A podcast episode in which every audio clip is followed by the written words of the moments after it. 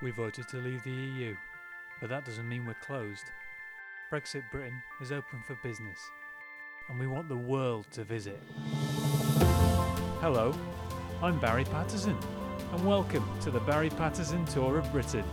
This is the show where I travel the height and width of the country, from the island of Wick to the tin mines of Wales, fingering the pulse of a nation on the brink of Brexit. I'll be asking the big questions. Where have we come from? Where are we going? Where the nearest toilets? Who are we? Why are we? When are we? I'm Barry, Barry Patterson. Join me, follow me, Instagram me photos of your memories as we explore this historic land. It's the Barry Patterson Tour of Britain.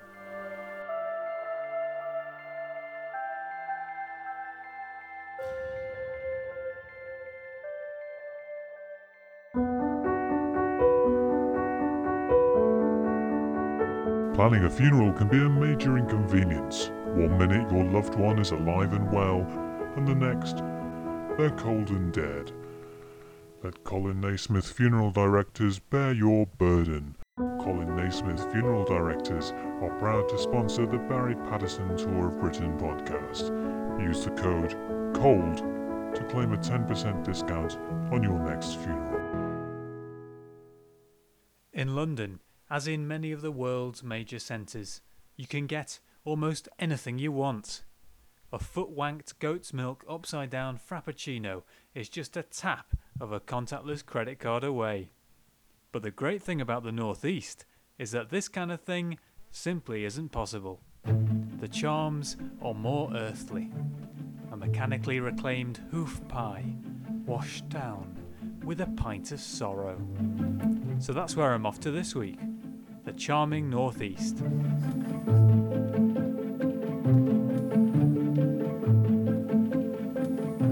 The locals go by the name of Geordie, a term derived from Middle English for unemployable. Despite their coarse skin and tough hair, Geordies in fact come from the Angles rather than the Celts. The first modern Geordies, Ant and Dec, made their mark on the region by establishing the Northeast's only school, Byker Grove. George Stephenson, Capability Brown, and Cheryl were all students of Byker, leaving to forge careers in engineering, landscape gardening, and singing. Although the latter's engineering and landscaping talents had been much overlooked. In these boom years, Newcastle was known as Newcastle and proudly trumpeted its status as the fifth city of the empire. Local boulangerie, Greggs, was established by a French incomer, Le Greg, and exported the company's legendary steak bake as far away as Sunderland and Gateshead, down the Tyne to Tynemouth, and beside the Tees to Teesside. High on Greggs sweet meats, homosexually inclined boys would dance in the mines for their superiors as if auditioning at the Royal Ballet in a hit film or West End show.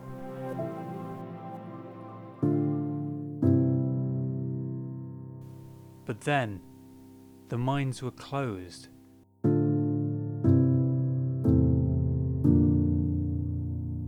Dancing stopped, and the region embraced post industrial decline with the enthusiasm of a horse entering the glue factory.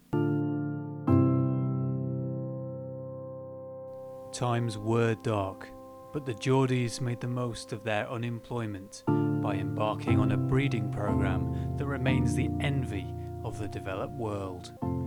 To a citizen of Edinburgh or Frankfurt, the image of a serial grandmother celebrating her 30th birthday at McDonald's would be too appalling to comprehend. But in this very special area of the UK, it was a sight as common as the often concomitant genital herpes. With a rising population happy to be paid in chips and satellite TV subscriptions, like the pyramids of Giza, locals were tasked with creating a giant masonry edifice to bury their souls. The Metro Centre opened in 1986 with literally many shops.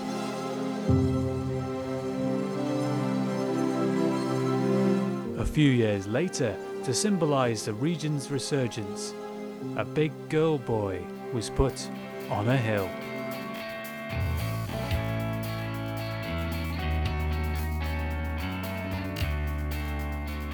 In the early 90s, the condition of the A1's road surface was so poor that councillors decided that they needed a large roadside distractor to make the southern approach to Newcastle more appealing. Funded by the sale of Alan Shearer stickers, they ran a design competition and encouraged the nation's greatest sculptors to enter. Antony Gormley's winning entry was inspired by the artist's only visit to the region, when he met a respected local known as the Gateshead Flasher.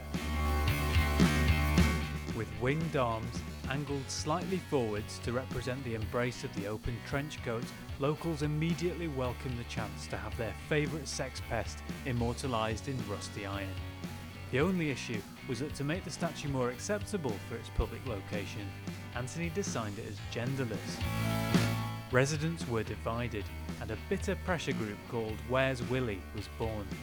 Even the then relatively unknown Northeast MP Tony Blair weighed into the debate, making a right old cock of himself.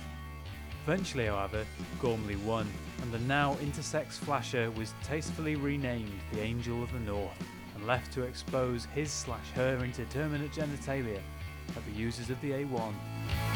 But the local quest for massive sex organs on hills was not satisfied. Councillors wanted balls, but instead they got massive mammaries.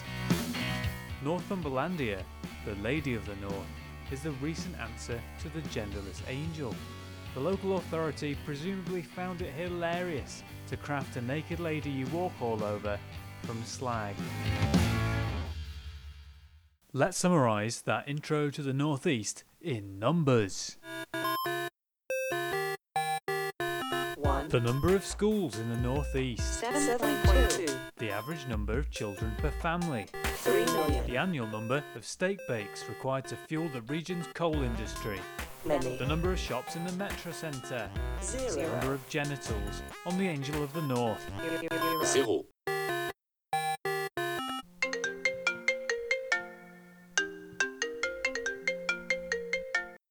Has a loved one recently failed to answer their phone? Could they be dead? Colin Naismith Funeral Directors are proud to sponsor the Barry Patterson Tour of Britain podcast. Good. So now we're up to speed with the Northeast. What the devil is it like today? I sent myself, Barry Patterson, to visit the towns of Durham and Berwick upon Tweed to find out more.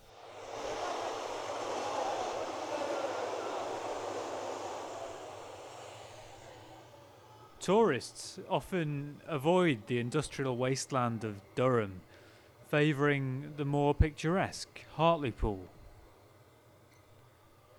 There's a saying in these parts that when the Hartlepool Travel Lodge is booked up, you're best fucking off home than ending up in Durham. Uh, but I don't know why they say that because it really is a very, very attractive place. From where I'm standing just now, I can see the huge Norman Mosque, and behind it, the sea. I've positioned myself just inside this alcove under the, the main bridge that takes you from the railway station to the central square. And just in front of me, there's a there's a family of nesting uh, hu- humans. Uh, hello there. Hello.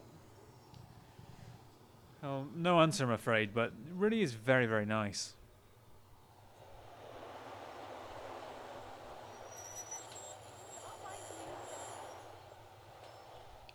Durham has all the amenities you'd expect to find in any modern town.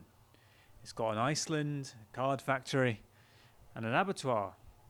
It's home to Durham University, and it's 18,000 students who, by and large, are those who were unable to obtain a place to study the sciences or the arts at Hexham Leisure Centre.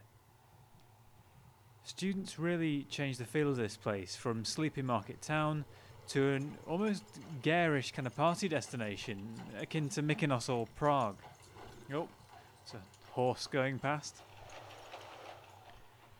The students bring money and southern accents, and there's a palpable division between the students and, and the locals. You can hear it in their names. Just as I've been walking around this morning, students have passed me with names like Rara, Figgy, Horace, and Wigbert, whilst the locals have names like Ashley, Haley, Kaylee, Shane, Dwayne, and, and Kane.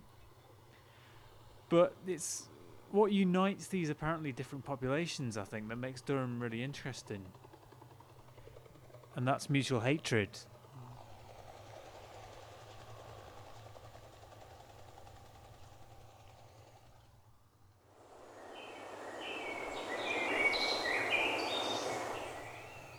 I'm up on the hill now in the centre of Durham, and what strikes me here is that.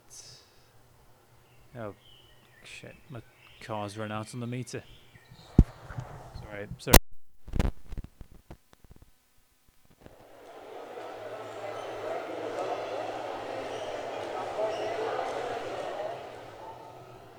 This is Berwick upon Tweed, which is just an easier way of saying it's a town called Berwick, and it's on and kind of around the River Tweed. And thank goodness they shortened it, because it'd be a bloody nightmare to get that on a sign.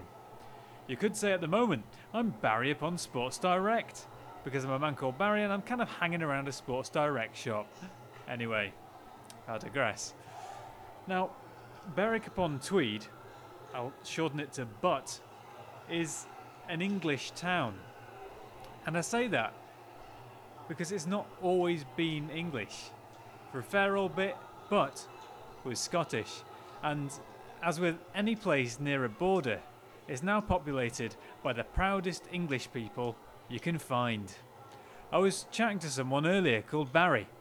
He happened to be me, and he was saying that every St George's Day, the fittest butt residents walk up the coast to the Scottish border and bare their butts, on which they've written, but it's English, not Scottish. Or, if owners of larger behinds, but the 1707 Act of Union largely ended the border dispute, but I still regard myself as English British rather than Scottish British. And they actually wiggle in, in the general direction of Edinburgh.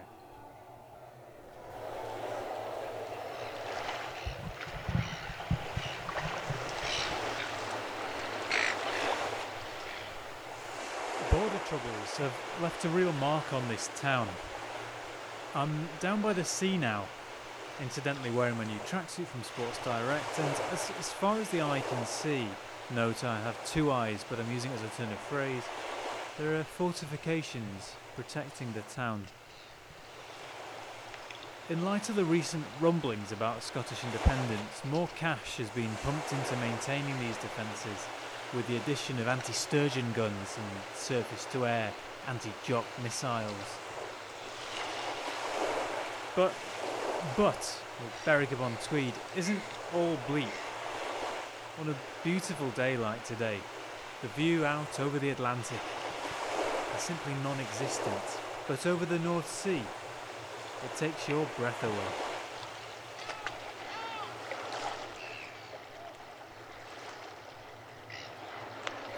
River facts. River facts. River fact.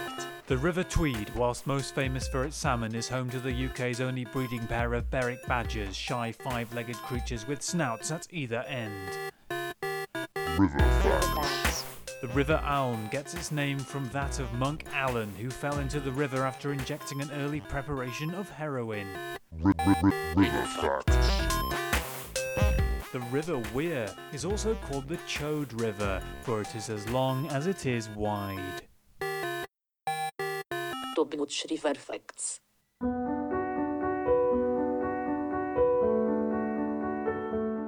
Do you ever get the feeling that something bad has happened? Well, it probably has. And even if it hasn't, it probably will. Colin Naismith Funeral Directors are proud to sponsor the Barry Patterson Tour of Britain podcast.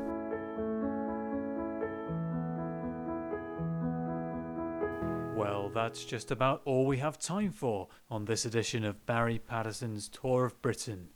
But next time.